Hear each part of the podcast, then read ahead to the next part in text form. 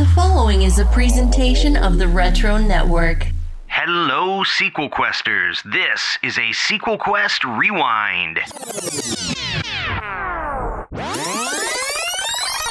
Diving back into the archive to January of 2018. This is episode 65, a most excellent Bill and Ted sequel. Welcome to Sequel Quest, the podcast where Adam, Jeff, and Jeremy invite you on a cinematic journey to create prequels, sequels, and reboots to your favorite movie franchises. Joined by special guests along the way. Sequel Quest is go for launch, so let the adventure begin now.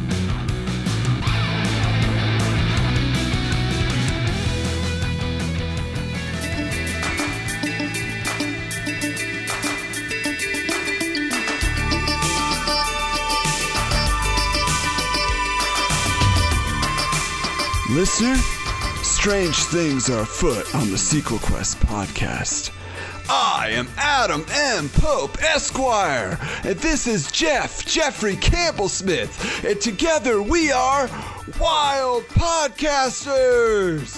Wild podcast. Oh, so close. Allow us to introduce you to our most non, non, non, non heinous co host, Jeremy. Excellent. You can't not do that noise.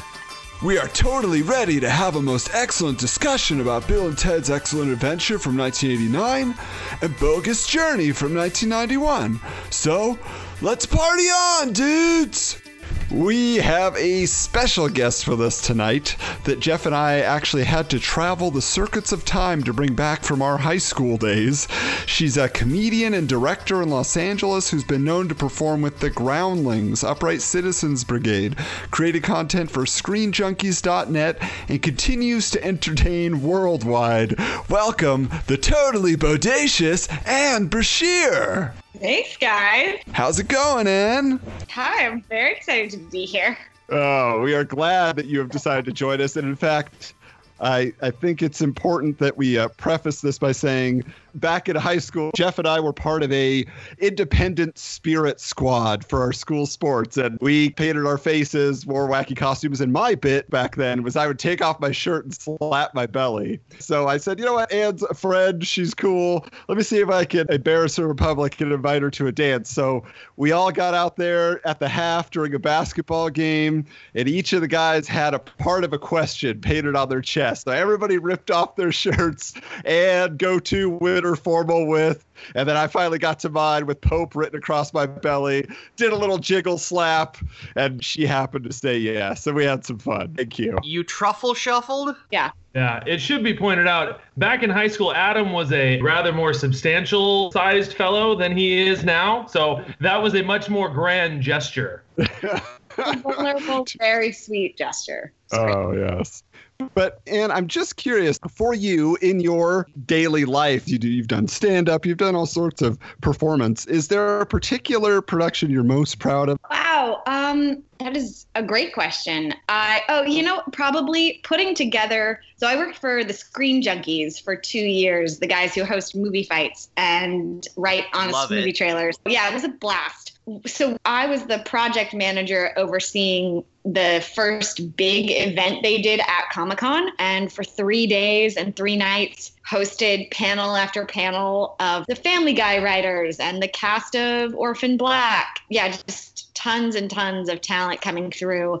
Yeah, that was really, really epic. I mean, it's an incredible feeling to like throw a huge party and have people show up and talk about movies and leave feeling excited. We had to set up everything for a Kevin Smith movie screening, and then like you're his liaison for the night, making sure he gets all that he needs and like talk to him about movies and Make sure his hockey jersey is dry cleaned. Yes, we so understand. true. All that jazz.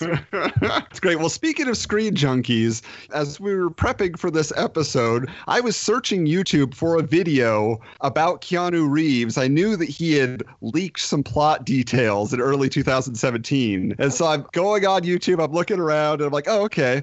Oh, looks like there's going to be a little commentary on this. There's a panel of three ladies here who seem to be huge Bill and Ted fans. And as I'm looking at the panelists, I'm like, one of them looks very familiar. and I'm watching the video, and about five minutes in, I'm like, that's Anne. Which is great because I was a producer the whole time. So I was honestly never on camera except as we were pitching for what we were going to talk about.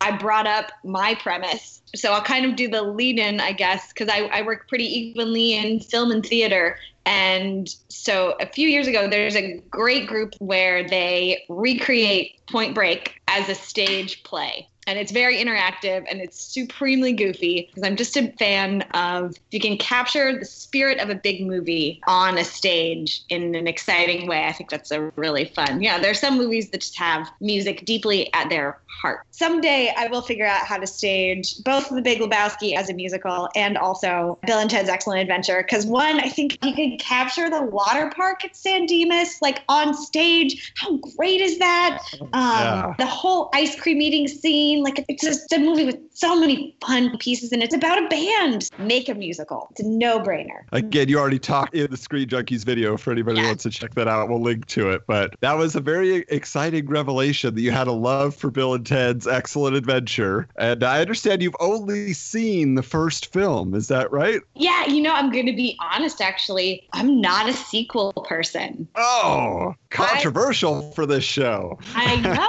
I know. Because I will say, like, I love the Indiana Jones movies in as much as they are sequels. I don't know. I think that's maybe debatable, right? I think that's one of the few instances for me where each movie feels like it really stands on its own. And I'm a huge James Bond fan. And I feel like oh, none of those are really sequels. They're just all movies in the same universe about the same organization and the same sort of lead spy. But I think, you know, the the movie world we grew up in saw so many derivative sequels where it just felt like the cash grab was so obvious and get such a half-baked derivative version of the movie. So I'd rather see a great parody of a movie. I'd always rather see Young Frankenstein than I would want to see Frankenstein the sequel, right?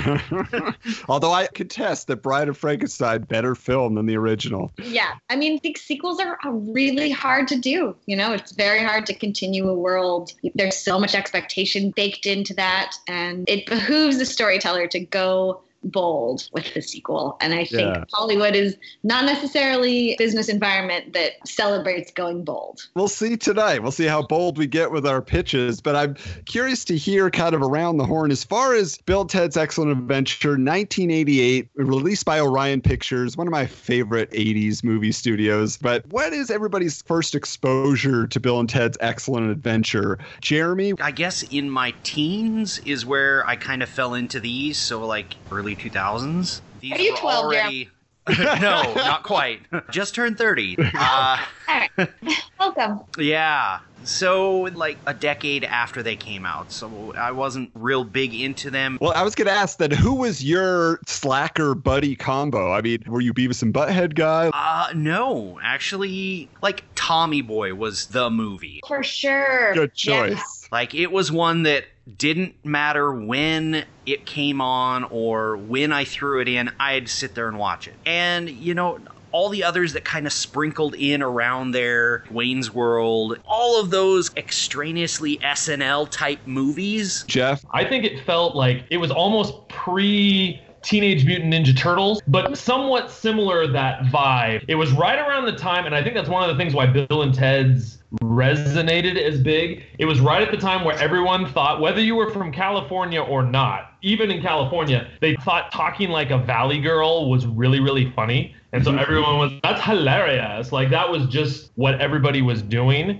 And so to make a movie about these two airhead guys, it's kind of an interesting trope, I guess. But is it one that you watched a lot growing up? Yeah, I watched it, but it was not really one of my favorites. I feel like with the mm-hmm. time that it came out, it was a little too old for me. I mean, like all the things talking about like studying for a history exam, I was like, I don't really know what that is. So it didn't quite resonate with me. And then by the time I got older, it felt very dated. You know, I, I don't remember seeing the first movie in theaters, but I definitely watched it on home video many times. A few years back, I took advantage of the fact that I live in Arizona. And though the Bill and Ted universe is very fixed in San Dimas, California. The first film was actually in Arizona, is where they were filming everything. And so I was able to go out and visit the filming locations for Bill and Ted's Excellent Adventure. And we'll definitely link to that article on social media. But it was so crazy to go around, to go to the bowling alley where Napoleon got thrown out, the actual Circle K where the phone booth landed, you know, and stand on that hallowed ground. If you've held the film in such high esteem as I have for all these years. A lot of the things have changed a little bit aesthetically, but it still feels the same. And on the article, there's actual photo comparisons of before and after. But the second movie, Bogus Journey, was almost a bigger deal to me. That was the first movie that my older brother took me with him to the theater to see. That was a major bonding experience for us. The other thing about Bogus Journey is do you guys remember the scene when they go to heaven and they yes. mug some guys to take their clothes. They beat death in this scene where they actually have to play board games and, the battleship and Clue and Twister and everything else. And death has never lost, and so he keeps going. Okay, well, two out of three, three out of five, five out of seven, and continuously losing to these two knuckleheads. Yeah, and so I actually ended up in a production in 1991, just a few months after the movie came out, at this daycare I went to after school. It was all run by college students, and one of them wrote a play called It's Only on TV, which is basically that John Ritter movie, Stay Tuned, if anybody remembers that, but on stage with six to 10 year old kids. And there was basically these kids jumping channel to channel, and at one point they end up meeting death for Bill Ted's Bogus Journey, played by And so we reenacted, we did a full parody of everything, doing the battleship, doing the clue, doing the twister, you know, and they win their freedom by beating death. So uh, another personal connection for me. And then finally, when they go to heaven after beating him, because they need to find somebody who can help them defeat the evil robot us's, my piano teacher's son is the one who plays Ben Franklin in heaven. So I remember going to my piano lessons and she's like, Did you see that Bill and Ted movie? Yes, my son. He's Ben Franklin. I'm like, oh, that's How so old nice. was your piano teacher? She was pretty old, man. I, mean, I mean, if you look at the guy, the guy in the movie is 40, you know, so she was at least, you know, 60. but how about for you, Anne? I love this movie so much. And I'm a sucker for time travel. And for me, this movie isn't exactly up there with Back to the Future, but it's in the same family. And it does the weird high school sci fi thing in a way that few other movies do or did at that time. You know, if you look at it standing up against a Breakfast Club or a lot of the John Hughes movies, which are so grounded in reality that this movie takes such a crazy huge turn. And as a sci fi person, I am not an aliens VFX loving person so i enjoy the philosophical like you know the the philosophical challenges of what would you do if you were given the chance to redirect history? And what ramifications does that have? Um, and what is your part in history? You know i think it's in some ways really comparable to rosencrantz and guildenstern are dead. Okay hang on hang on. Let's not get crazy because that's the thing too that's one of the issues that i have with this is that it feels like there isn't that they don't change history. They kidnap all of these famous people, and nothing changes. Right. It's there's like no consequence. Able, yeah, they seem to be able to manipulate time however they want, and there's absolutely no consequences for doing it. George Carlin is magic, you guys, and he's able to. The key is that they change themselves, you know, and that I think is the incredible part is that you take these slackers who are without a real click and are, you know, on the fringes of what's cool and what's appropriate and they don't fit into anything and they're very much outsiders and don't know what they're going to do and sort of have this hapless half-formed dream and no one believes that they'll be able to realize it and then they're given this opportunity. Because it really i don't know when i think of this movie and i think about ferris bueller's day off it's like he's hapless in his own way too And the thing that sets Bill and Ted's Adventure apart for me is that they have this really clear goal and a time mandate that isn't just like Ferris Bueller's Day Off is his goal is literally avoid having any responsibility and nothing about him as a person changes. And Bill and Ted completely go through an emotional and perspective change movie. well, they are they, they are very aware of their deficiencies, right? They're like they have the whole conversation about needing to get Eddie Van Halen in the band because they can't play their instruments. They really but, can't play their instruments. But, but they can't then do a, an excellent music video in order to get Eddie Van Halen to want to be in the band. It's they're they're in a conundrum, but they're aware of that. So that yes, they take full very advantage. goal oriented. so wait, hang on. Now it's been a while. To, to be honest, I didn't get a chance to watch it in preparation, so you'll have to cl- clue me in here. But now I was under the impression that they themselves didn't personally change, but everybody else's perspective about them changed because they put on the world's greatest history project. Am I remembering this wrong? They actually changed their character. Well, ultimately, they're a little more confident. Yeah. Yeah, it's like they go from being hapless to suddenly deciding that this is their, their opportunity to show the world that they're not just losers who can't get anything done.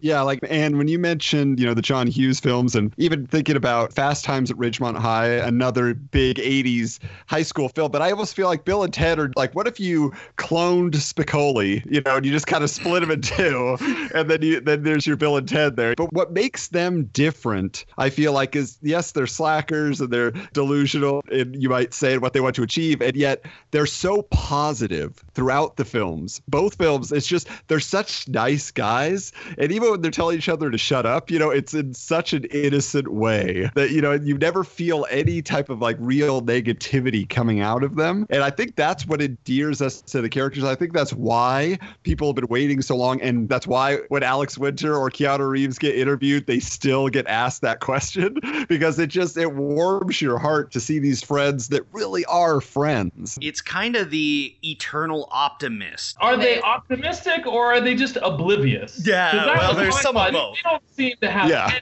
clue what they're doing. And let's be honest, if we're talking about Alex Winter, what else does he really have going on? I mean, if they don't bring back Bill and Ted, what else is he doing?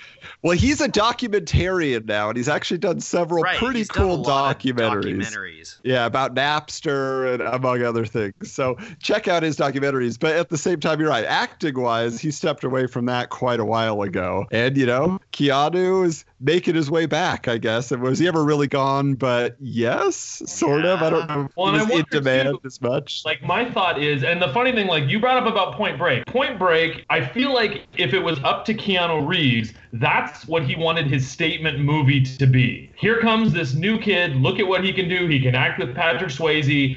Give me all the roles. But instead, it was this movie that defined him. And if you ask me, that really put a hamper on his career really until the Matrix rediscovered him. My guess is I don't have any statistics or evidence to prove this. the reason he decided to take the horrible job with the horrible performance in Frankenstein was to prove that he was not still Bill and Ted. Wait, which Frankenstein? With Robert De Niro was Frankenstein? Not Which one are you Frankenstein, sorry, talking Dracula. Oh, Dracula okay. I was Gary going to say, yeah. And he's the really horrible, uh, what's his name? Renfield. Uh, I mean, are you sure that he's not just trying to make a interview with the vampire Brad Pitt? I mean, Well, when- he was trying when to like vampires are hot. They're just hot. He was So- trying. It was the same thing he did. What was that one? Walk in the Clouds. Oh, Was it. Walk in the Clouds? One of them's Mandy Moore, and one of them was. A Walk to Remember is man. there you go. Walk to Remember. And uh, Why do I know uh, that? they didn't go very well, but it was like it felt like because if you ask me, every even when I went to go see Matrix, I went, oh. It's the guy from Bill and Ted's. Like that hung with me because he was so perfect in this role. And it was sad because even like every other role I see him in, I'm, I see shades of Bill and Ted. Even with Matrix, I feel like they cast him because they like, well, we want Neo lost and confused the entire time. And oh, okay, let's get Keanu Reeves. Oh, I just want him to eventually, like Alec Baldwin, embrace his comedic side again and just do comedies. Like that's what I really want for Keanu Reeves. I want him to be okay doing dumb comedy again. So the second film to me, just like even it's been stated, you know, you want something a little more out there, a little bit more cartoony. It was. And I'm guessing, Jeff, you haven't seen the sequel in quite a while. To be honest, I'm not sure that I've ever actually seen the sequel. I remember seeing lots of posters. Do you remember the robots? No. Okay. I remember the posters with the two of them and death, and I was like, what is this? And I think I was just not into it. It is important then that we fill you in. So in the sequel, where five years later they propose to the princesses, and all of a sudden there's a coup d'etat in the future, and the guy taking things over was Rufus's former gym teacher. Chuck De Nomolos. Yeah. so he created some robots of Bill and Ted and sent them back into the past to kill Bill and Ted and to ruin their lives so that the future never comes to pass, Wild Stallions never comes to pass, and it'll completely rewrite history, is essentially what he's trying to do. So the robots come back, they successfully kill Bill and Ted, and at that point, Bill and Ted have to escape death by playing board games and fight through heaven and hell to get back to Earth and create robots of their own in order to take out Robot Bill and Ted. And then play the show of their lives and essentially kick off the worldwide religion of wild stallions. I gotta say, it doesn't feel like I missed anything. Oh, you truly did. The sequel improves on the original, if I can say so. Just in ah. terms of outlandishness, we said be bold, and it is out there in, in a major way. I mean, it, it was the jumping off point actually for a lot of other Bill and Ted properties. There was a cartoon show, wasn't there? I seem to remember that. And the coolest thing about it, Bill and Ted's Excellent Adventures, it actually was voiced by Alex Winter, Keanu Reeves, and George Carlin. Wow. They all were doing the voices on that cartoon, which is pretty amazing. That's like how committed they were to the characters. Now it actually it, actually ended up changing production companies for the second season.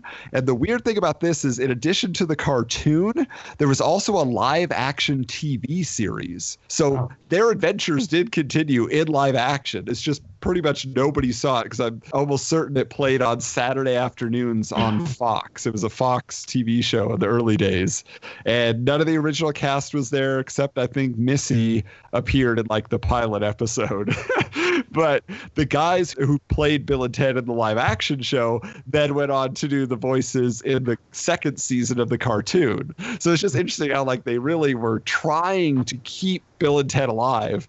I mean, they even did a whole uh, line of action figures. I assume probably never ran across those. No. No. It was a band. You had Bill and Ted with their guitars, Genghis Khan on drums, you had Abraham Lincoln on keyboards, and Death on bass. It was a really weird series, and I vaguely remember seeing them, but it wasn't anything where I was just like, why would I play with these? But what do you react? Maybe they had the phone booth, they had play sets, they even had a thing where you could plug the figures into an amp and then play Wild Stallions music through the amp, and then they would move their arms back and forth. It was pretty elaborate, but it just why? Well, if they could get Bill and Ted 3 made, it's not anything they're technically ashamed of. They've been behind it trying to get it produced. Why it hasn't, many reasons, I guess. Let me let me ask you this then. Do you feel like Bill and Ted has endured in terms of just its effect on pop culture? Like, is it something that you come across? I don't think so.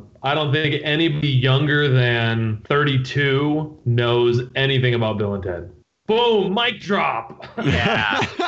I've made more Bill and Ted references this week, mostly through memes and GIFs, but no, you don't really hear it. Like, well, and even Wayne's World. I don't think I think Wayne's World is the same thing. I don't think anybody who wasn't around when those movies came out knows anything about Wayne and Garth. My guess is that if a Bill and Ted's came out today, there would be enough of a groundswell of people going, "Oh yeah," and then you know, like the millennials asking, "Yeah, what is this all about?" Oh, it's like a retro thing, and I think, yeah, it would go, it would go well. I think. Yeah, well, and I, I feel like it's it's a film series that still, to my knowledge, at least the first one, plays on TV quite a bit. Like even when I would do Google searches, it would literally come up with time and channel that it's playing on.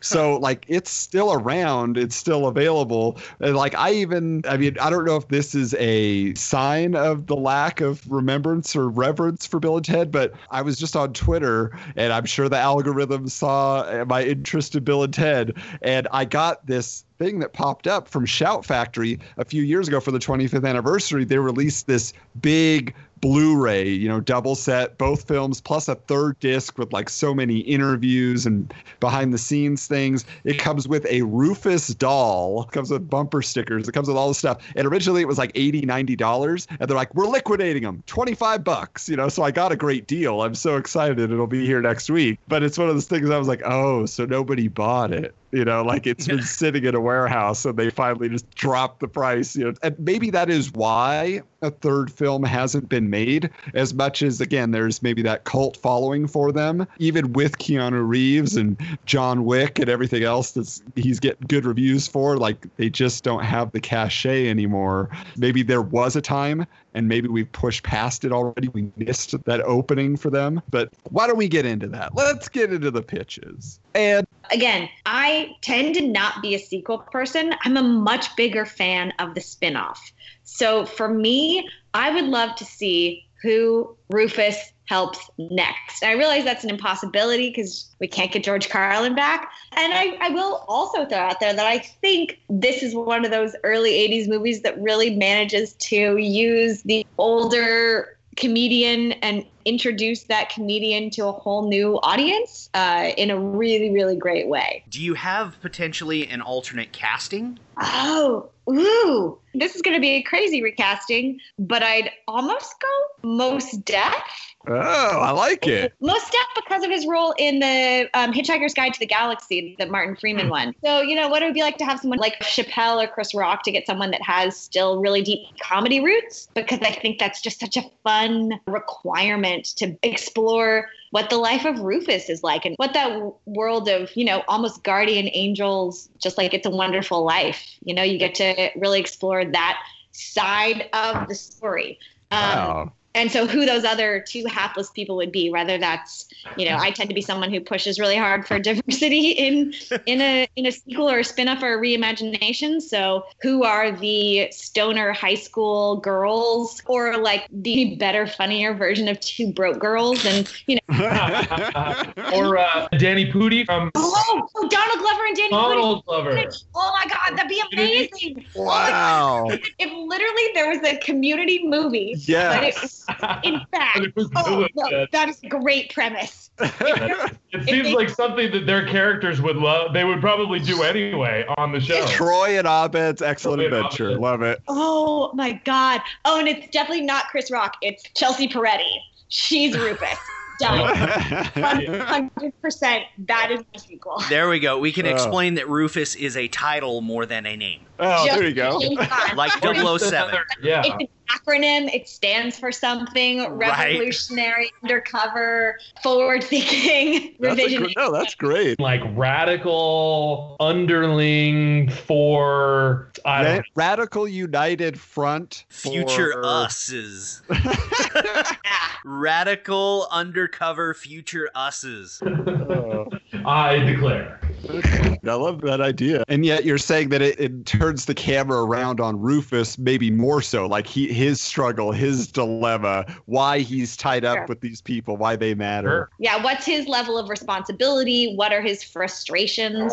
And you know, I love a good world building exercise of like what's his workplace like and what does he have to does he clock in? How many hours how long has he been doing this job, you know, or she? It's um, all told so from yeah. Rufus's point of view.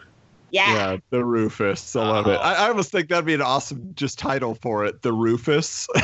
yeah. Bill and Ted story. Jeff? Mine would take place the next school year after Bill and Ted, you know, are a big deal. They conquered the school or whatever with their amazing history project. And now, like, they're the big people on campus and the Wild Stallions are a big thing. And I'm kind of proceeding as if the second one never actually happened. Or maybe that's an alternate reality dream sequence. Maybe they undo that somehow through time travel, whatever. So anyway, so yeah, they're and they're kind of enjoying their their popularity, but I would kind of think like Ted might be kind of feeling like it's got to be about the music or something like that. There's a little bit of conflict between Bill and Ted, and uh, and then one day they're in history class, and as they're in history class, they're studying one of the historical figures that they met in the first one, and they read something that even though they didn't really notice what was going on a whole lot, but something that they talked to like Napoleon about doesn't fit with what they're reading. Like not at all. Like maybe it talks about Napoleon gave up and and decided to go into knitting or something ridiculous like that. uh, and so uh, Napoleon they, the tailor. Yeah. Exactly. Napoleon became a tailor. So then they kind of rush to the library and they look up the other historical figures that they interacted with and they see the same thing happening right then they're heading home trying to figure out what's going on and then the phone booth appears and rufus gets out and says somebody from the future like went rogue and they decided that the wild stallions were the wrong way to go. So what they decided to do is they went back into history to mess up everything that the wild stallions did trying to blame them for mucking around with time and uh, and so then the future is being altered and blah blah blah. So Rufus shows up and says, "You guys need to go back with me, or you need to go back to put back everything right. You know, talk to your buddies from history and get them back again. So they do. They go back to each one of those, and that's where I would kind of think the hijinks would ensue, where they would go and meet, you know, all these historical figures in ridiculous situations like Napoleon the tailor and Genghis Khan is like a window washer or a, a, horse manure shoveler. I don't know, just all sorts of silly stuff. And then along the way, they would run into the renegades. I kind of like what Anne was saying with this whole idea of like maybe they have to pick hapless people from the 80s. So they pick two other hapless teenagers, but the way they battle each other is through their time jumping, where, like in the first one, where Bill would be like, remember, drop a bucket on his head. But then the other people would do it too. So it would go back and forth, but ultimately, Bill and Ted would end up putting right everything that's supposed to be right. And then I would think for some reason, not really that much explanation, but just the end would have to end with like a giant pool party with all of these historical figures showing up in the pool, and then somebody throws Benjamin Franklin in, and ah, his knickers are wet or whatever. so it is the end of Encino Man. It's just it's true. Well, except for with historical figures. Yes, of course. Oh, it's very different. Right. And Napoleon turns man. out to be the guy who's like throwing water balloons, or that was one of the things I liked about the first one is that it did like having these historical figures in silly situations because you never think about Napoleon. Did Napoleon eat ice cream? Wasn't that a thing? Sure did. Yeah, and so that was Ziggy Piggy, Ziggy Piggy. And to have like yeah, like maybe Genghis Khan has never drank out of a glass before, and so all these glasses he doesn't know what to do with it. What I find interesting, Jeff, is you know you haven't seen Bogus Journey, so this is almost like you've taken the first film and the second film and mash them together. It's like let's Perfect. just let's reboot, let's redo it, but like take yeah. these premises from both and put them together. So that's really interesting. That's where you took it. But I, I like that idea that you have to almost deal with of what you did in time travel in a way. You know, right? Like, Which is like, what we talked about. Like, yeah, in that first one, that's kind of that funny thing is that, and we talked a little, little bit about it with like some of our other time travel podcasts or or what like Back to the Future and whatnot.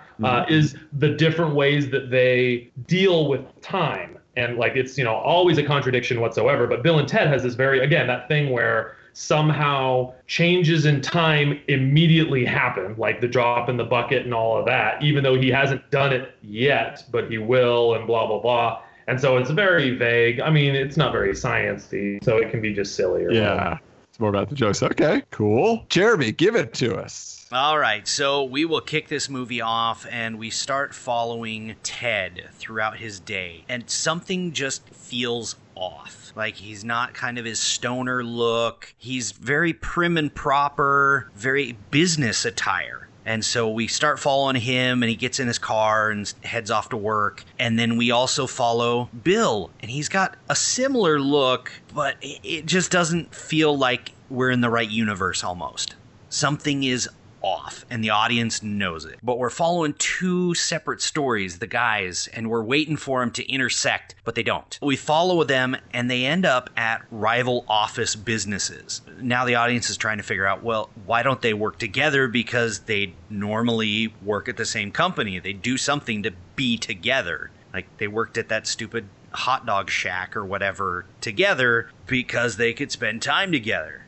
And it's at this point where in pops a newer Rufus type, Kenny and Keith Lucas. There are a couple comedians, twin brothers, and one of them pop into each of the boys. Well, not boys, they're 40 something year old men at this point. And we see it side by side where the twins are telling them someone has gone back in time and changed your past. You guys broke up. It's almost as though you never existed as Wild Stallions. So now they are at odds with each other, like a band feud. And so when they get together, there's this angst, there's this tension between them like Bill did Ted wrong or Ted did Bill wrong. And there's something there. It's tangible. You can feel the tension. And taking over for Rufus would be Jim Gaffigan, would kind of be the main Rufus guy, and these other twins, the Lucas brothers, they're like working for him to try to reconnect Bill and Ted and fix the past to fix the future. And so they would have to go on a little time travel adventure together to collect the greatest detectives throughout history to figure out what went wrong and how to fix it. Okay, so it's more about these new guys that are working for Rufus as opposed to Bill and Ted. Bill and Ted are just kind of the the catalyst for it all, for their adventure. So you're kind of rebooting in a way. I kind of rebooted, but it focuses on our Bill and Ted. But it's just introducing more layers to, I guess, the the Rufus chain of command because we don't have Carlin anymore. So we mm-hmm. have to explain that away somehow. Maybe it's a title passed on as we were discussing with Anne. Okay. All right. Well, mine, we all seem to kind of be flowing in, a- in a similar vein, but mine is called Bill and Ted's Radical Quest. Wild stallions that are now joined by a grown little Bill and little Ted in the band have been touring for 25 years. Uh, and in their off time, they've kind of slowly been crafting the ultimate tune, the one that's supposed to bring peace to the universe and unite the world in the Wild Stallions philosophy. And the dudes believe that they've succeeded, but just before they can reveal it to the world, their demo tape goes missing and the song is gone from their memories. And they don't know why, they can't figure it out. So just then, Bill and Ted are visited by Rhonda, the daughter of Rufus, who tells them that the future has been altered and that Wild Stallions did not change the universe for the better.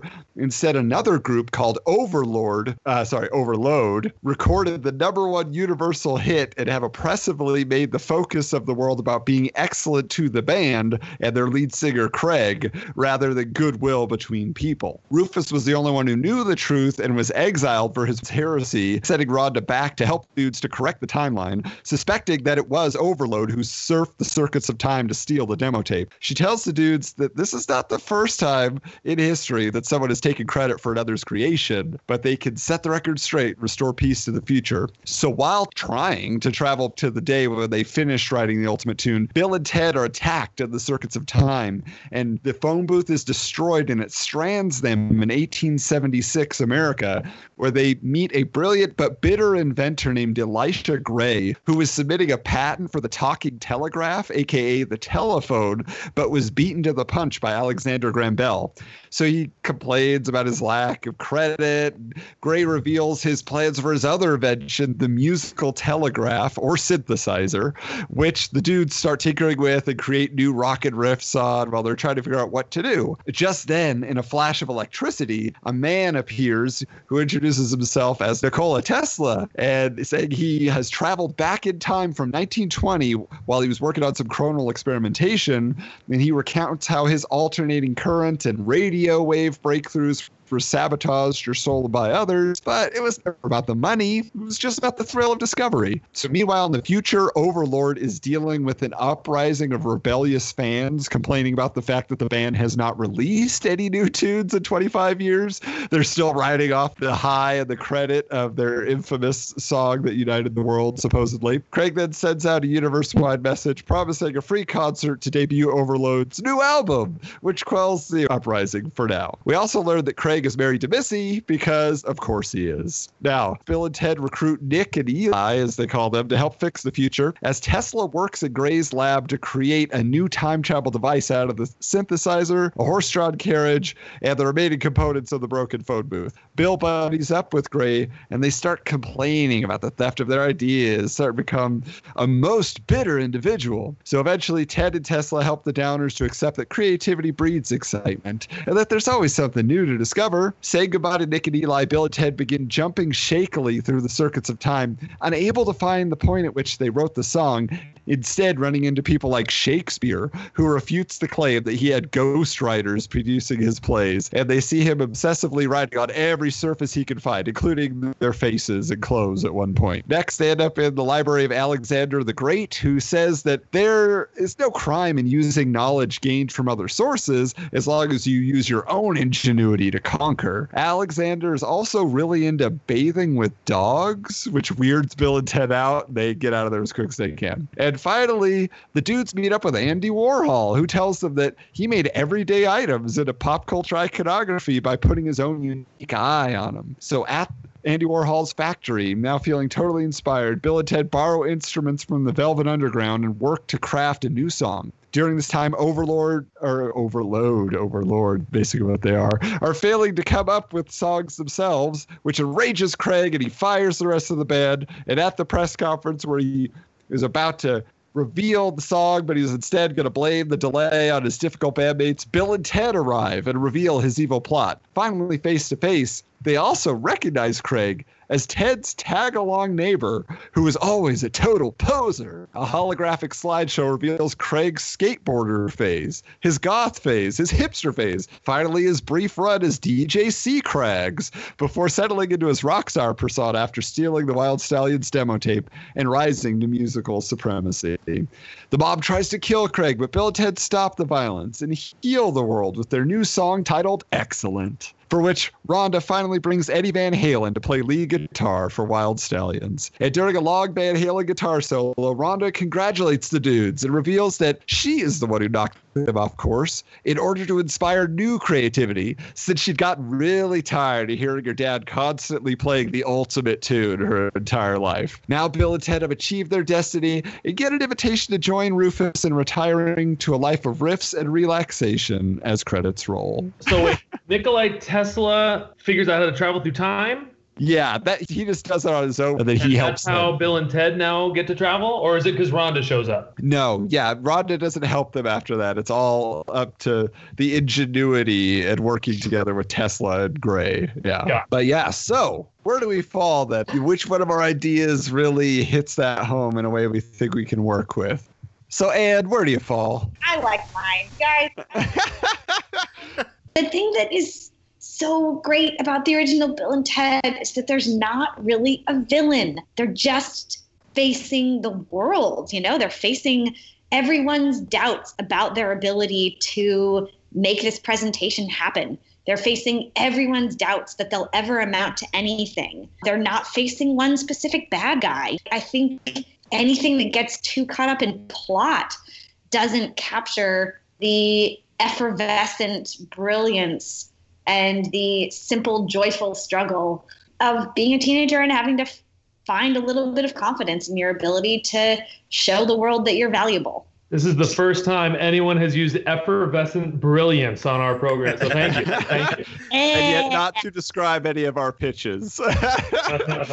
Jeremy? I'm leaning Adams because we can get it done. Jeff, yours goes off the premise that it would have been made back in the day unless we recast them. So I'm gonna have to go Adam. And I guess because again, I, I love the time travel thing. So for me, Adam, yours has, was a little thin on the time travel part. I mean, I know they got lost back in the time, but as far as multiple time things, so that's why I go back and forth between Jeremy and Ann's. Uh, we kind of flushed Ann's out a little bit more already, so uh, that kind of gives it an unfair advantage. Um, plus, it was very, you know, but actually the the more that I think about it from that perspective is that like I might lean more I think I am going to go with Ann's because uh, I feel like we're putting this out today it kind of has to be a reboot of sorts and that's what I feel like Ann's does by being the next chapter after Bill and Ted what does Rufus do or whatever they're called do now. Yeah uh, yeah that's a good point and you know uh, Jeremy I, I have to agree with you I, I feel like yeah Jeff's would be difficult to conceive although I kind of like the idea, but also that it's kind of treading on familiar territory. Um, it felt like it might be a little hard to to bring that to fruition, um, and I, I feel like um, like it's it does make sense because I I too would kind of like to figure out the Rufus conundrum and where does where does that all fit in? And to Jeremy's point about maybe we just actually use it as a title and, and a kick it off point to do that. Um, uh, but at the same time, I I really uh, like the idea of Jeremy's uh, just because it it feels to me like it's you you kind of can combine everything we were discussing into one and the idea of fix the past to fix the future and have Bill and Ted get back to where they needed to be. We don't kind of have to have another jumping off point. I like the idea of the mystery and that the great people we bring in are great detectives. Although I don't know what real life great detectives there were. I feel like all famous detectives are fictional. so right. We, we have to figure that play one with it. Well, it almost feel I mean we're we're kind of all I feel like we're we're stuck in this situation since Anne chose to vote for herself. I mean, Jeff, can we get you to swing your vote? Can you get on board with Jeremy's or do you want to get on board with mine? What do you think you could do? Can we so basically you're not going to change the Ann's is what you're saying All right. Okay. Cool. I don't know, because last time you you institute your your executive privilege to decide which one won as well. So I don't know. We need to, we need a, a better we need like a coin toss or something to decide. But i in that case, then I will go with Jeremy's because again, I did like the time travel. But again, man, that idea when we said Donald Glover and Danny Pudi as the new Bill and Ted, It's fun. and then that was my thought is that was going to be the Renegades. Other than the fact that it would be hard not to like them. If there was any way to plug them in, then I would be all on board. Okay, so how about how about this? We keep Anne's pitch and, and kind of mesh it at the end of mine. Like this movie would be the end of the Bill and Ted story. Like the handoff is going to be the Rufus heading to see Donald Glover and Danny Pudi. That's interesting. Yeah. Or the other option that we could do is that we could mesh the two even more, where, because that was my one thought with yours, Jeremy, is that if Bill and Ted don't get along because their past has been changed, Oh, right. why are they going to work together to fix their own past? So what if they need to bring in a new pair to fix Bill and Ted? So it's kind of a passing the torch thing. Now, uh, let, let me add one more layer to this, guys. What if it's almost that we, if we took Anne's concept of, okay, there's a new duo that needs help, it needs to fix something. So the Rufus, not George Carlin, but the Rufus sends them on their quest. But their quest messes up Bill and Ted's future and messes up Wild Stallion's destiny. So then it is Jeremy's movie. It gets to that point, and now they have to go back and fix that. Is that too well, and then layers? that's that's ultimately turned into my movie too. it's Time everybody travel. but you, Adam. We just yours yours together. just we just got to work in Overlord somewhere. So rather than the dual layer of the Rufus hierarchy, let's just have Jim Gaffigan come in as the new Rufus, and he would be the one to come down and meet with Danny Pudi and Donald Glover. They would be the A plot, and our Bill and Ted getting back together is the B plot. Right. But wait, Well- but wait. So, so the Donald Glover, the Danny Pudi characters, what was their destiny that was so Right. important? Well, what if That uh, What Anne we was getting at like- with art artists or something Yeah. a little more Well, I was thinking abstract. if since we're talking about the Rufus, what if the new Rufus is not very good? And so what if he kind of takes either one, he just kind of like picks the wrong people, or maybe he misinterprets what happened with Bill and Ted and he's like, "Oh, so our job is to help people with history projects? You guys need to do a history project, right?" And so he's just taking people back to the past to do history projects. That could be or work. yeah, maybe he Have misunderstood. college- yeah. And Or then that- it becomes so it becomes so, very oh, community, you got I know." Napoleon again. Great. well, it, it would just make best Dan one. Harmon so happy. His seven seasons in a movie, right? He finally gets Oh, his movie. geez. It's a Dan Harmon six production. seasons in a movie. Uh, but I feel like it, I, I mean, this is terrible because it's almost like you're literally doing a parody. Because I'm like, what if they were called Phil and Ed, and the new but hold on. Rufus just Isn't- mixed it up? You isn't know, Bill and Ted essentially a parody, and then Of the what? sequel is a parody of a parody. what? No, Bill and Ted are original. What were they a parody of? Okay, well, it's That- that ki- was- it's a mishmash of parodies. Like they're parodying time travel, they're parodying uh, stoner movies, they're parodying the high school just way of life. It's a bunch of different genres just kind of mashed up and thrown in a blender, and out pops Bill and Ted. Well, I, th- I think Jeff's brought up a good point earlier, which is again, this is for a modern audience. So I almost feel like the whole meta concept, like I feel like a lot of like a lot of what we were doing maybe was following old formula, believing that there is a love and affection for Bill and Ted. But I think what Anne's point was is yeah, like we need to give it something fresh, something new that people can relate to now. But I, I feel like that meta concept of community and mixing it all in, it is almost a parody of the original. So it's kind of a reboot, but it works in some of the original mythology. I feel like that actually could be a good way to go about it. So you get the cameos, but we don't need to, again, to Anne's point, look at these guys that are now in their 40s and 50s almost that are still slackers and still haven't gotten it together or whatever they're at, you know.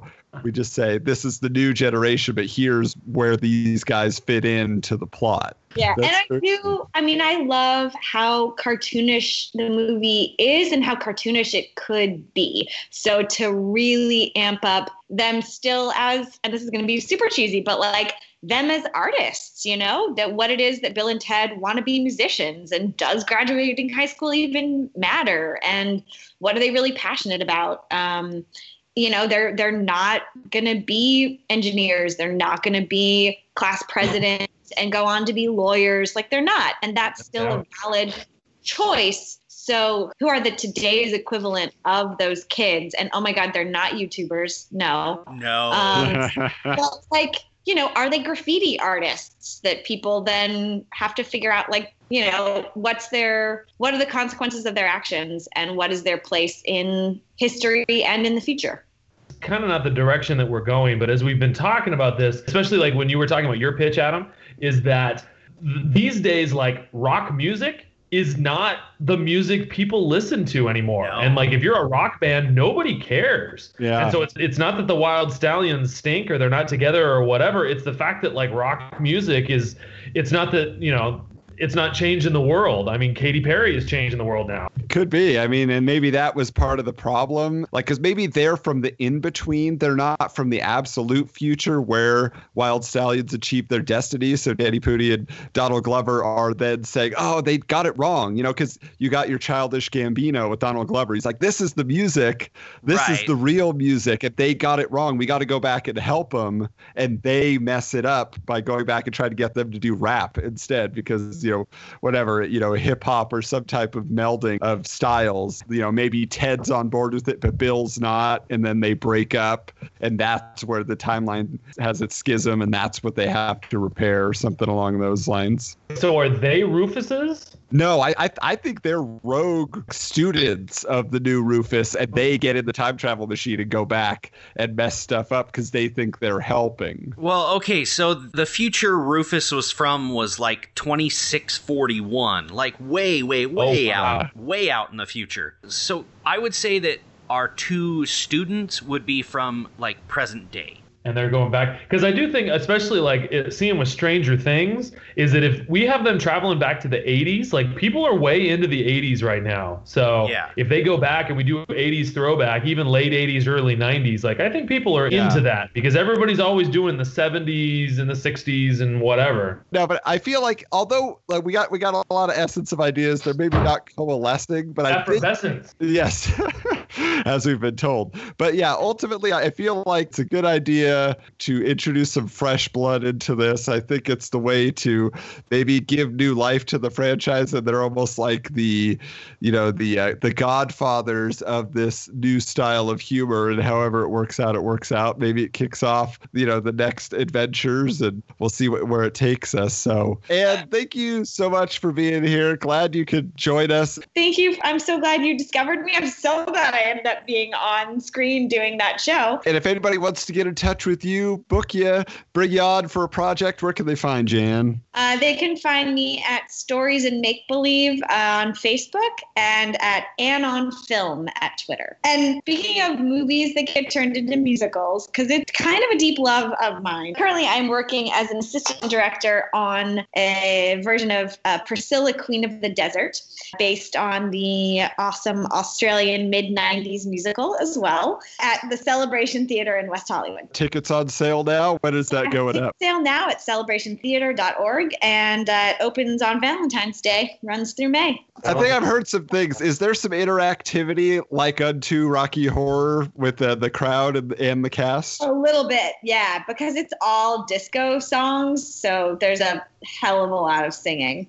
Yeah, Awesome. it'll feel like you're in a nightclub. Okay, thanks again. Make sure you're back for the next episode. Just a month into the future, we're going to be getting into a Three Amigos sequel. We're going to be talking about a Scott Pilgrim versus the World sequel.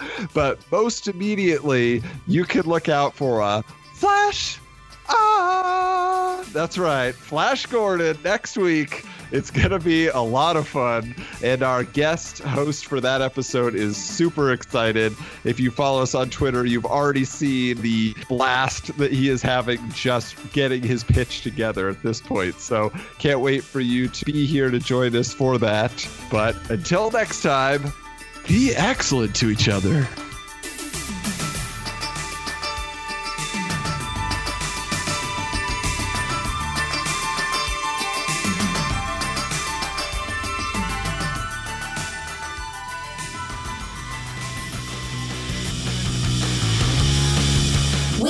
For listening to this episode of Sequel Quest and invite you to continue the fake movie fun on social media. Submit your ideas for future episodes to sequelquestpod at gmail.com or SQPod on Twitter. The films and characters discussed on Sequel Quest are the property of their respective studios and license holders. No copyright infringement is intended. This has been a presentation of the Retro Network.